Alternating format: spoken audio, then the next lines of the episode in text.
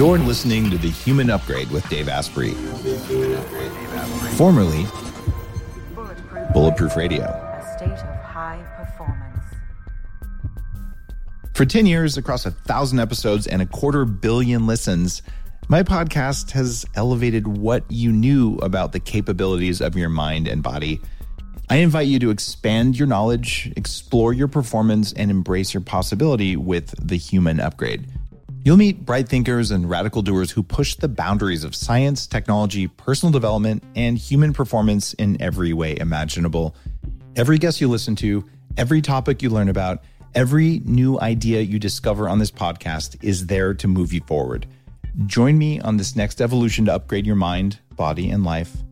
And be sure that you're subscribed to the Human Upgrade with Dave Asprey on your favorite podcast platform so you hear every single episode. My commitment to you is that the time you spend with me on the Human Upgrade will always return more value to you than you spent on it.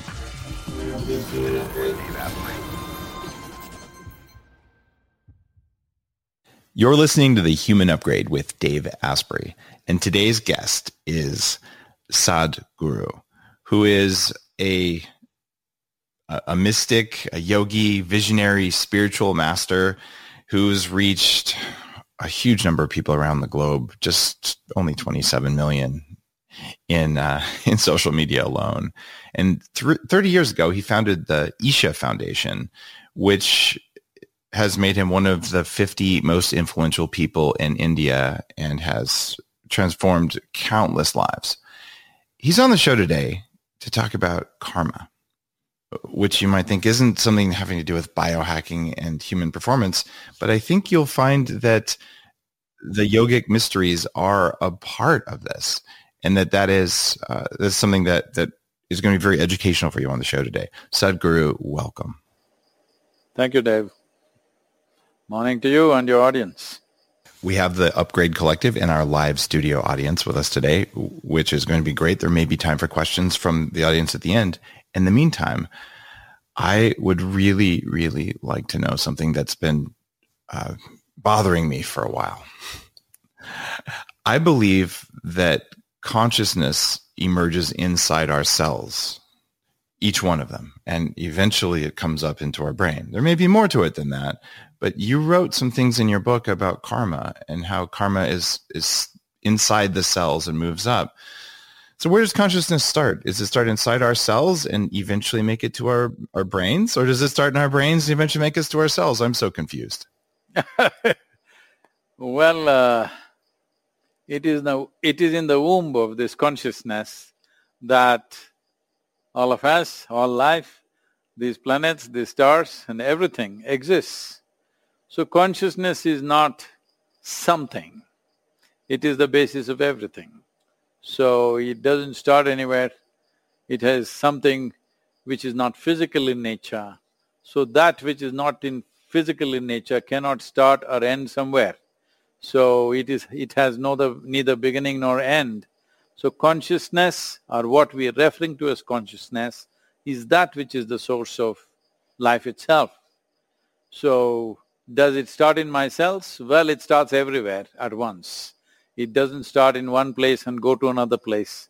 It is not a physical thing to move because only physical things have need to move because physical things have distances to travel. Consciousness has no such thing to travel. We exist in consciousness.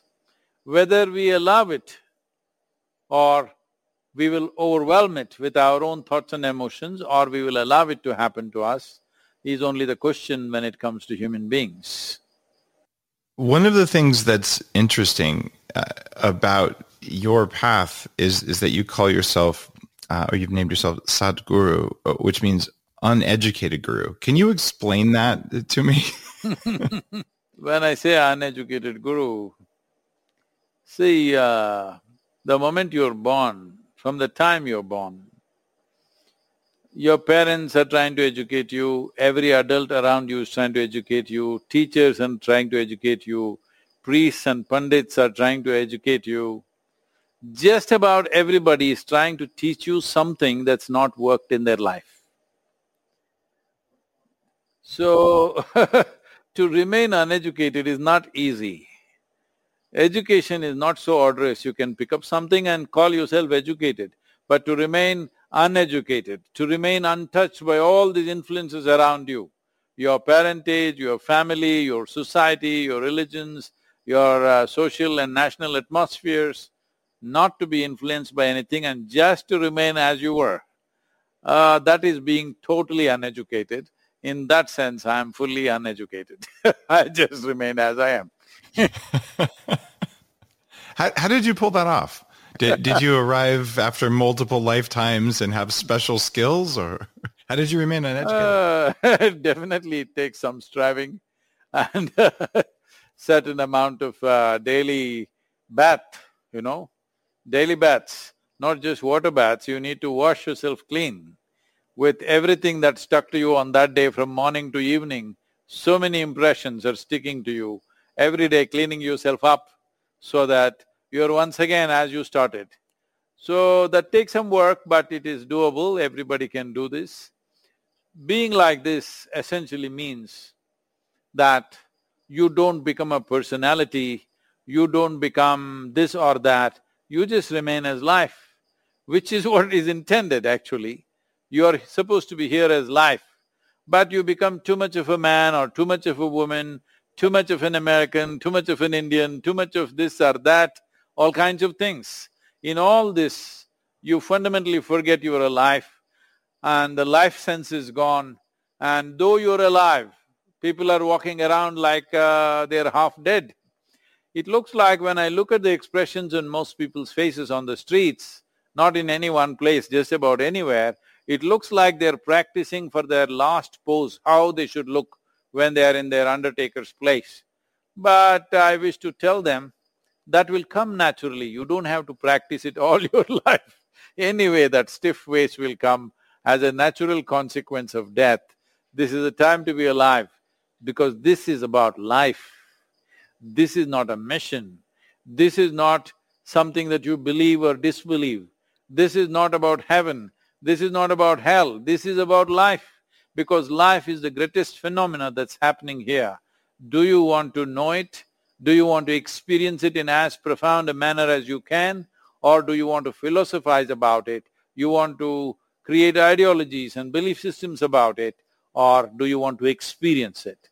If you wish to experience it, you must remain as life, not become identified as something or the other. So, in that sense, education means just this, a constant process of identifying yourself with newer and newer things or more and more things that at the end of the game you don't know who the hell you are, you are a heap of things. So I'm guessing you don't spend a lot of time on Instagram? No, others sp- spend a lot of time on my Instagram, but I don't. well said. I love that. Tell me about the cover of Karma, your new book. It's got interesting art on it, and I was trying to figure it out. Um, why did you pick the imagery specifically that's on the cover of the book? Uh, this imagery is actually uh, in one of our meditation halls here in a uh, yoga center in India, Isha Yoga Center in India, in southern India. We have uh, a very large mural right across the hall and some people say this is the largest mural in the world, I don't know about that. But anyway, it's a large mural. This mural is uh, made with, uh, you know, uh, with vegetable dyes and natural paints. And this is depicting the journey of a yogi. When I say journey of a yogi, the entire yogic system evolves out of a fundamental process called Bhuta Shuddhi. This means the five elements in nature, earth, water, fire, air and space. These five elements are the basis of life. This is how the yogic science looks at the life and creation. These five elements play in everything from a single atom to a human being to the whole planet and to the cosmos, these five elements. We say this is an elemental mischief. With five, such a, a massive complexity of creation has been made. So, the most important aspect of yoga is to cleanse these five elements in the system, in our own system, and then to have mastery over these five elements. Having mastery over these five elements means you have mastery over your body, your mind and even the situations around you in a way that other people will think is miraculous. There's nothing miraculous about it. Right now you're in Vancouver, I'm in southern India, we are talking to each other. If we had done this hundred years ago, we could have claimed this is a miracle. You could have claimed you are God himself and I'm sure in Canada they would have believed it at that time. you just got, you got the technology a bit late. If you got it hundred years ago before anybody else got it, you could have claimed whatever you wanted. So similarly, having a little mastery over your five elements gives you certain capabilities. So yoga starts from there. Because of cleansing these five elements, this, this sense of individuality can be dissolved, the walls of individuality can be dissolved and you experience a union. In fact, the word yoga means a union, that as you sit here, you're breathing, you're one with the atmosphere, but you don't experience that. If you experience the atmosphere itself as your larger lungs, then this is yoga. Not intellectually, but experientially. As you experience the five fingers of your hand as yourself, you experience the entire cosmos as yourself. This is yoga. So in, in this direction, cleansing of the elements is most important and having little mastery over that. So what you see in the karma book is where a yogi is striving to master the air or the moving aspect of the existence. So here he is hanging upside down from a tree that is supposed to depict breeze or wind and uh, essentially air. We see air or vayu as movement. Everything that moves is vayu. So you were capturing all five of the elements there. That that's wonderful. It as a Westerner, I look at all of these different paths I could walk down, and five elements is is common in many of the the different teachings out of India. And there's also a whole set of Chinese knowledge around five elements, uh, acupuncture and, and, things like that. And you go to South America, there's more. How is a Westerner who maybe is overeducated and wants to be uneducated, how do we go about picking uh, the right lineage for us? How do you know I want to spend five or 10 or 50 years studying Sadhguru's work versus all of the other things that are out there? Uh, now you're making me a very inefficient teacher that you think I'll take fifty years to get you. You you just Great need answer. a few I just need a few weeks to turn you around. I don't need fifty that, years. Those are the words of a master. I, I very much appreciate that answer. okay, so, few weeks. so uh, the thing is, five elements is not from the east or west.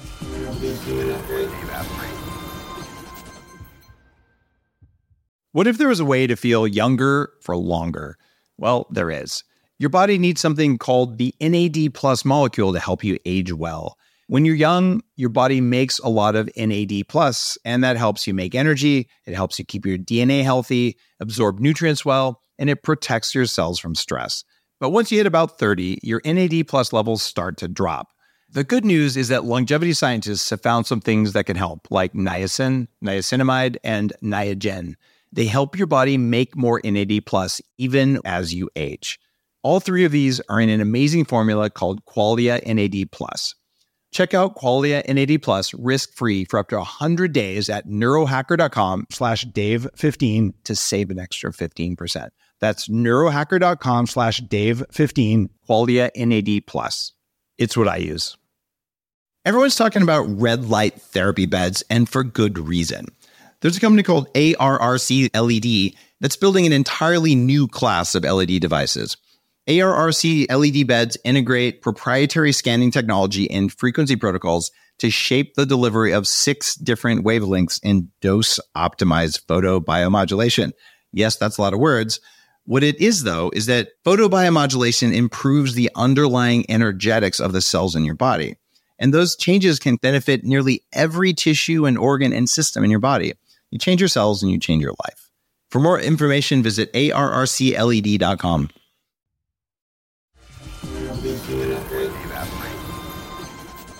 So uh, the thing is, five elements is not from the east or west.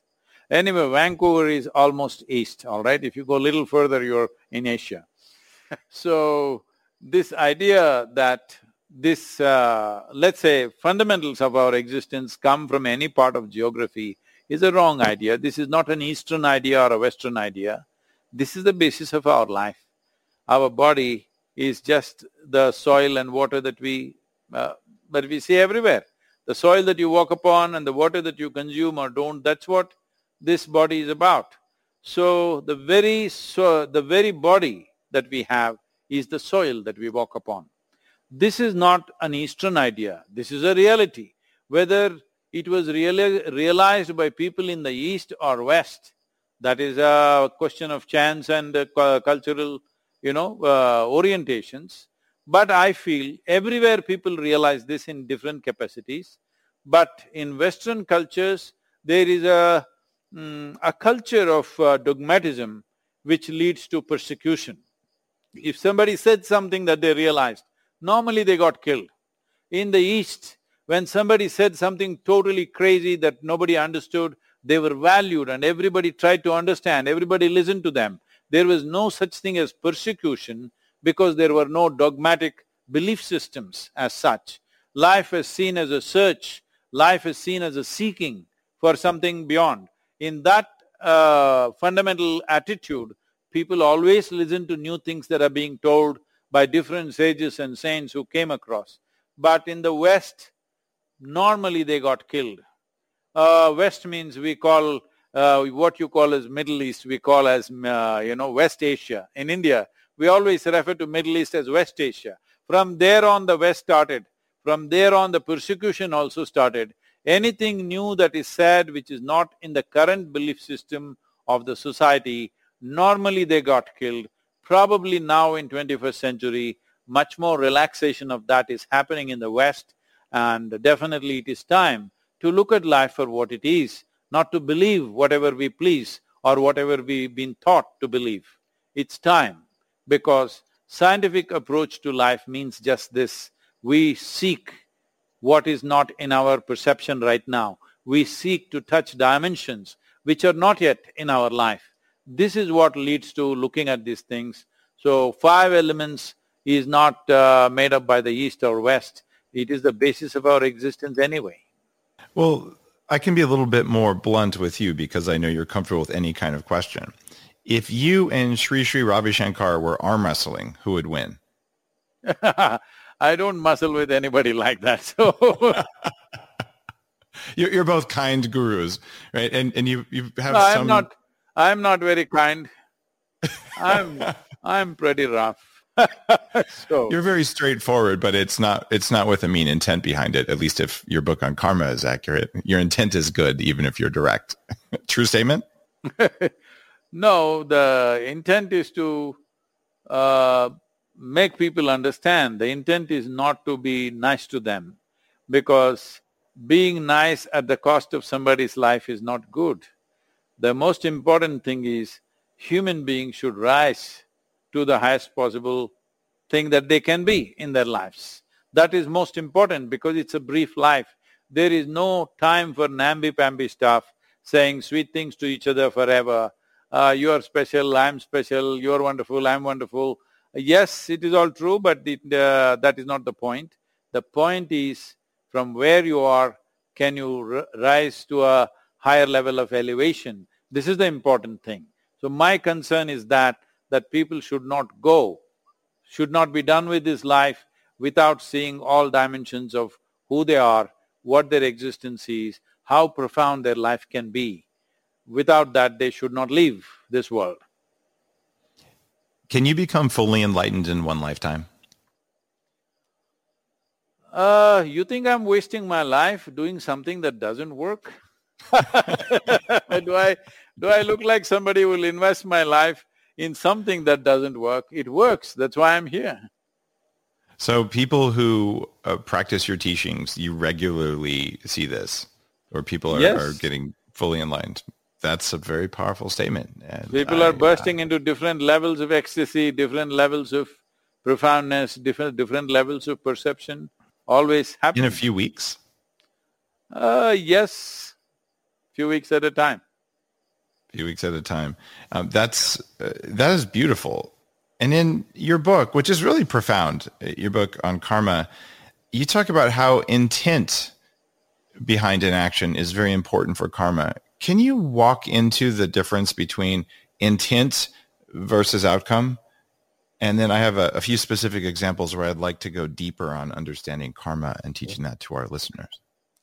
Let us handle the three aspects, intent, content, and outcome. See, outcome is a consequence of many things, not just what you do. If you exert a certain amount of force upon something, depending on what that is, sometimes it will move to a higher place, sometimes it'll break, sometimes it'll fall down, many things. Outcome is a consequence of many factors, not entirely yours. But intent is one hundred percent yours. The content of our activity again is not fully ours because in a given situation there could be ten different forces or hundred different forces. In that you are also exerting your force to see whatever.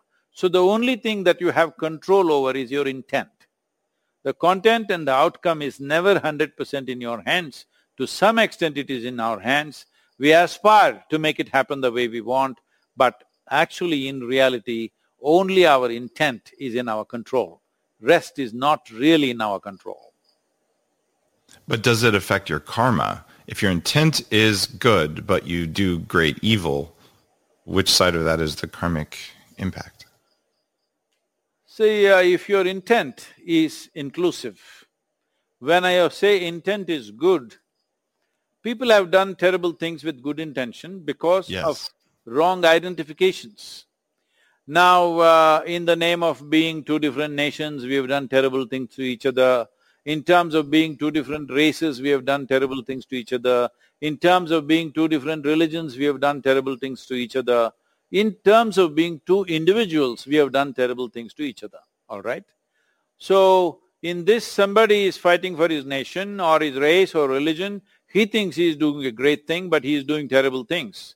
So this is why the most important thing is before you do any action in the world, before you even generate a thought in your mind, the most important thing is to set your identity. In the yogic culture, this is the most important thing, that you must set your identity first because your identity is what is determining the nature of your thought and your emotion. See, right now, for example, let's say you belong to uh, a certain country your flag flutters, tears will come in your eyes. It's just a piece of cloth, all right? I, love, and, I love what you're saying. Keep going. so uh, you're willing to live and die for that piece of cloth. This is because you're identified with that. If you're identified with another piece of cloth, you would be willing to do the same thing with that. So identity rules our mind and emotion. Thought and emotion is entirely deci decided by what we are identified with it nationality, race, religion, caste, creed, you know, all kinds of things, and individuality. So the most important thing is to set a cosmic identity to yourself, that first of all you have an inclusive identity, that smaller identities that you have are just to play the game, but essentially you have a cosmic identity. We say this before we start a child on education in India, for, uh, you know, for millennia we have done this, we always taught them aham brahmasmi. This means my identity is with the cosmos, not with my parentage, not with my family, not with my caste or creed or religion, but my identity is with the very cosmos. We, I do not know where my identity begins, where it ends. All I can see is it's an endless possibility. Once you set your identity in an inclusive nature, your intent will evolve in a certain way. With that intent, the chances of you causing harm is only accidental in nature. Now, let's say a surgeon is trying to fix a patient with the best intent, but it could so happen that the knife slipped and uh, you, he could kill the patient. Uh, it's happened any number of times, but the intent is clear. He was only trying to save the life, but maybe it went wrong for whatever reasons. So, it is the only thing that is in our control is our intent we should bring this into our hands. Because in our lives, if we do not do what we cannot do, there is no issue. But if we do not do what we can do, we are a disaster. So to avoid this disaster, the best thing is you have an inclusive identity and you fix your intent. Who knows how effective our actions will be? Who knows whether the world will allow our actions to be successful or not? Because our actions, how they, how successful they are, is a consequence of time. It is not all about ourselves. Whatever we are doing today, if you and me were here a thousand years ago on this planet, would you and me doing a podcast with each other? I'm saying this, this activity is a consequence of the times in which we exist. We should not aggrandize our actions too much because most of the things that we are doing is a consequence of the times in which we exist. That is, for many generations of people, the foundations that they have created, upon that we are doing a little drama. People definitely have karma, but do all people have karma? Are there people who have gone beyond karma?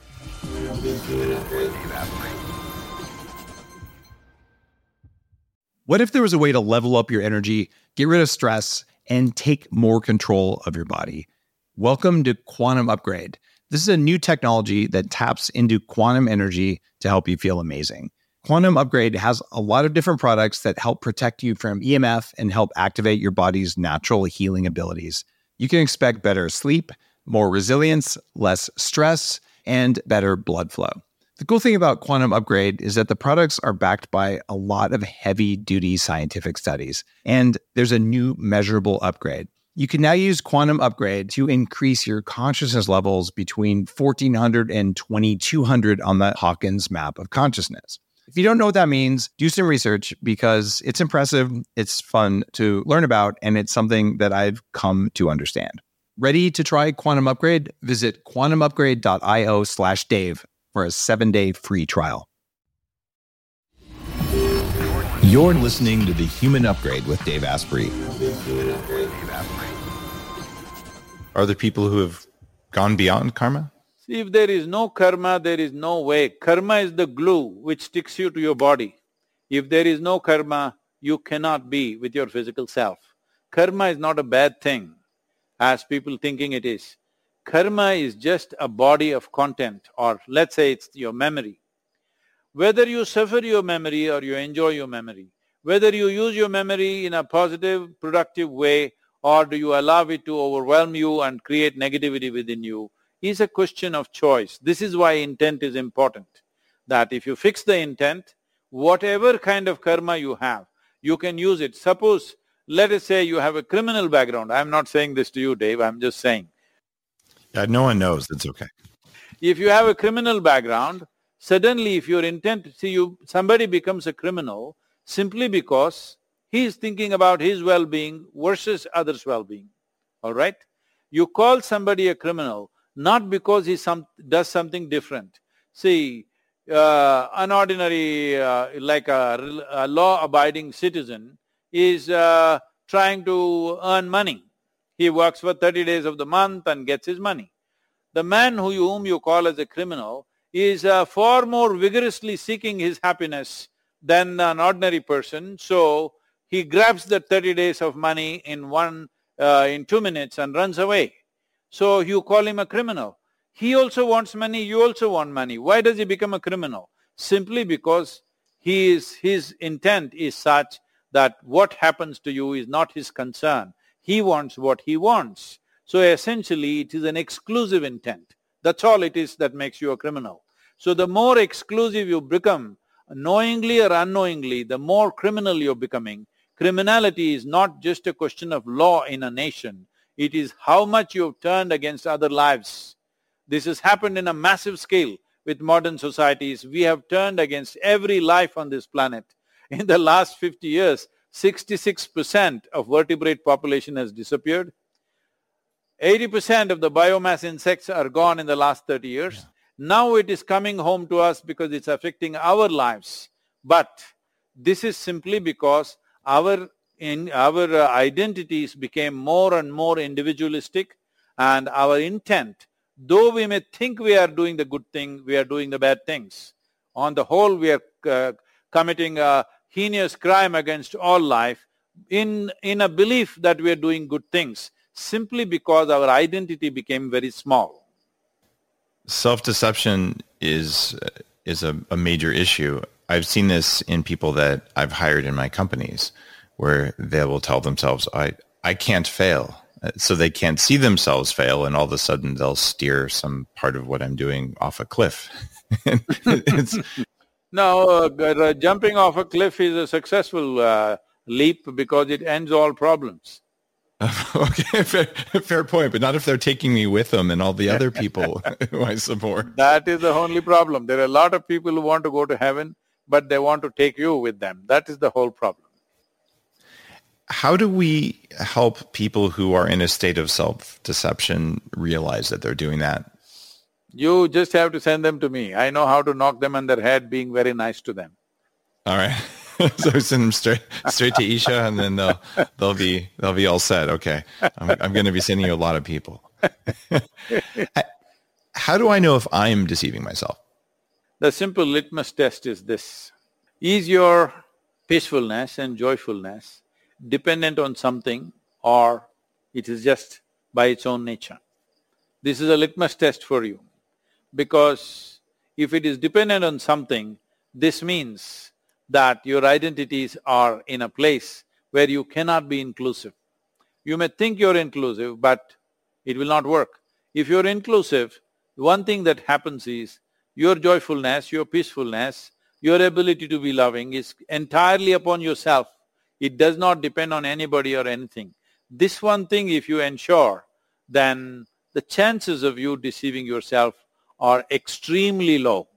Beyond that, because of some pathological or deep-rooted karmic uh, structures, if one is going through that process, that can be handled in a different way, but that percentage is minimal. The large percentage is essentially because they're deeply identified with their race, religion, caste, creed, gender, all kinds of things.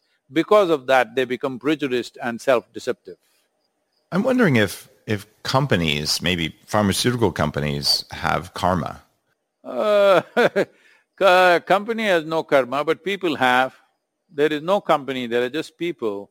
Somebody calls himself a company, somebody calls himself a country, somebody calls himself a community.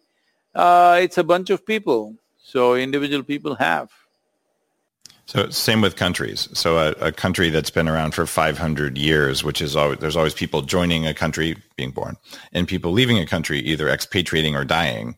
But the country itself doesn't accumulate a karmic burden or a karmic debt or anything like that. See, karma is a, a consequence of life process. Country is just an idea. It doesn't exist anywhere except in the human mind. So karma works only in life, not in concepts and ideas. Have you seen the movie The Matrix? Uh I don't think so. There's a, a famous scene, okay, where where the main character Neo achieves, you know, Hollywood enlightenment, and suddenly when he looks at the world, instead of seeing people walking around and cars and walls, he sees you know, ones and zeros. He sees the code underlying reality. When you look at the world from the Sadhguru perspective, do you see the same world that everyone sees or do you see a person and around them there's you know arrows and lines saying bad karma good karma suffering not suffering. How do you see the world? Uh, when i see people if i have work to do with them if i see people just casually i see them as people. If i have work to do i definitely see them as bags of karma. So some bags are paper bags, you can lift it with your little finger, some are potato sacks, you have to haul them in a certain way. So the content of what they are is different from what they seem to be on the surface most of the time. And above all, when you see the world as such, if I tell you what I see, you will burst out of your skin in laughter. So let's not do that to you right now.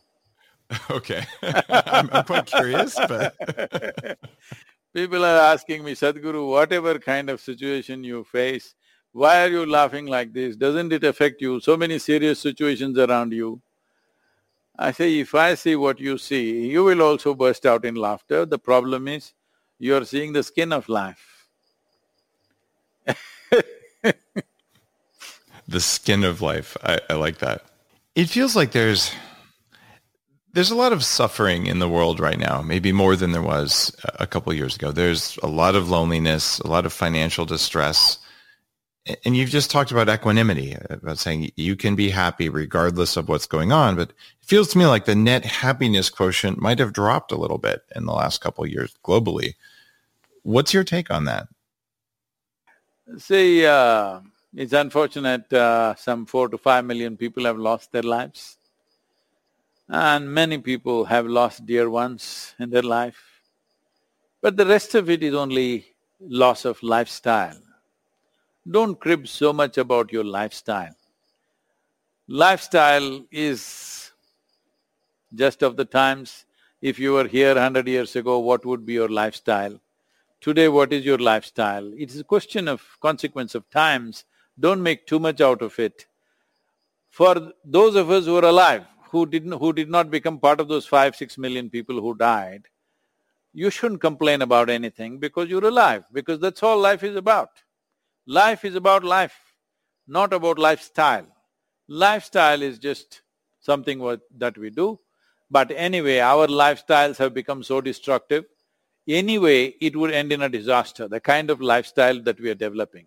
In the sense, right now, Living Earth statistics says that if every citizen on the planet, nearly eight billion people, must have what an average American citizen has, it will take four and a half planets.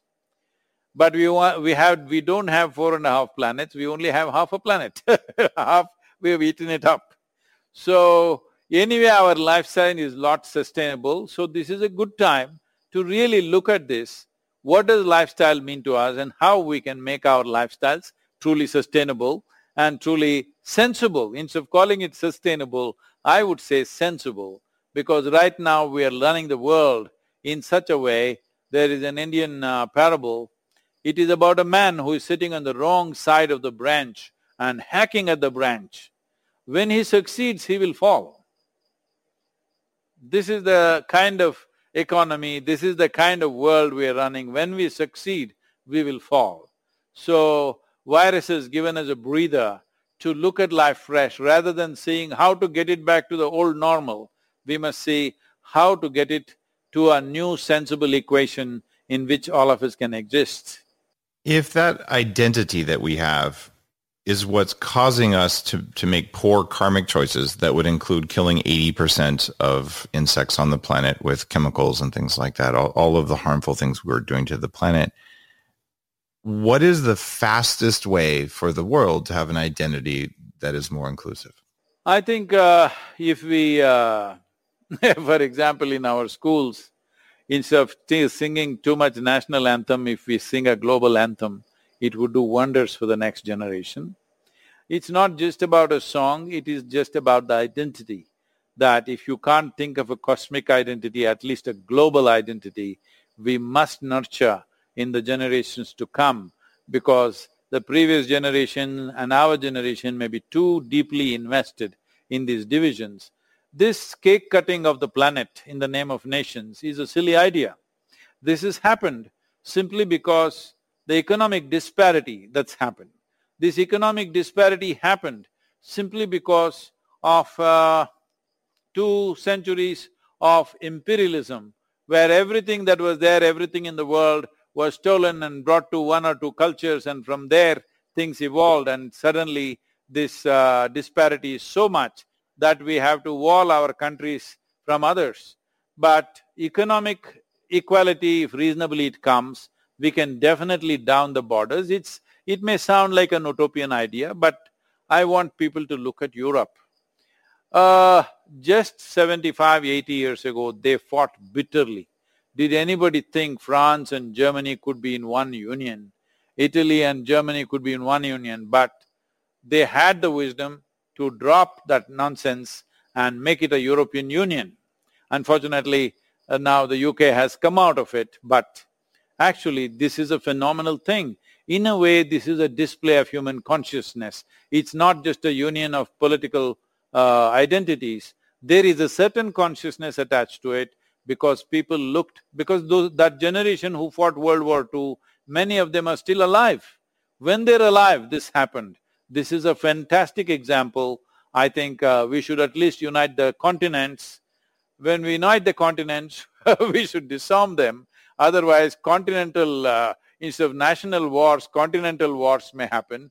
So, disarming at a steady rate, disarming all the nations and unifying them in terms of economic uh, parity with each other would uh, definitely bring a better world, better distribution of investments, better distribution of every all resources would definitely bring more humanity. Uh, well, that may uh, people may think this is a dream idea, but only if we work on a dream it becomes a reality. What is the karmic burden of censorship? Right now, there are certain things that cannot be discussed online or offline. We have cancel culture, where you're saying if someone else's reality and your reality aren't the same, one of them will be shamed and publicly, you know, pilloried, for lack of a better word. The, uh, unfortunately, all sorts of people functioning on the social media, they have become, they have developed some absolutism something is right, something is wrong, something is black, something is white, this is it, that is not it. I think this is going back to caveman's, uh, you know, going back in civilization. The most important thing is we are different kinds of people of many kinds of colors, uh, hues and, you know, various things. It's important that we understand it takes all kinds of creatures to make this planet. At least we understand. We thought we don't need insects, we can just wipe them out. Now we are understanding without insects we cannot live, without worms we cannot live, without bacteria we cannot live. At least it's coming home, so we need to understand it takes every kind of life to make this world. It's very important that there is no sense of absolutism. Life is not about absolutism. For this essential shift that needs to happen is we must move from belief systems to seeking. If seeking has to happen, the fundamental quality in you is you have paid attention to life enough to realize that you don't really know anything as such. If you pay sufficient atten attention to life, you will realize you don't know a damn thing about anything. When you see I do not know, I do not know is a tremendous possibility. In that, there is possibility of realization, there is possibility of knowing. If we assume everything that we believe is hundred percent, then it's a disaster because the conflict in the world is not between good and bad. The conflict in the world is not is always about my belief versus your belief. Why do we believe? Simply because we are not even sincere enough to admit we do not know. That makes it makes a lot of sense, and I'm uh, I like to learn from people who believe things other than I do, so I believe that they should be allowed to speak about it. When you talk about a solution to the problem being a, a government in the world so we have less wars, 100% aligned, how do we make sure that the people running such a government are benevolent and will allow people to be wrong and to continue learning? Because I'm seeing problems even with the size of governments we have today. Uh, that is why a democracy, so that you can change them every four years or five years. we are not exercising that responsibility properly. For that, we are paying a price. We have time for one more question, and I appreciate you uh, taking your uh, taking your time today. How does a guru stop spiritual ego? the look, I'm a big guru from taking over because you don't appear to have done that. And it's a known phenomenon. How do you protect yourself from thinking you're bigger than you are? Uh, I have no such issues because uh, I don't think much of myself. so I don't have such issues. I'm not a, I'm not somebody who is out to change this world, I'm on a mission, I'm doing this and that. No, uh, I'm alive, so I'm just fooling around with whatever I think is good to do right now. That's about it. that is beautiful. Sadhguru, thank you for your new book, Karma. Thank you for your work in the world. I appreciate you. Thank you. Namaskaram, Dave. All the best to you. You're listening to The Human Upgrade with Dave Asprey.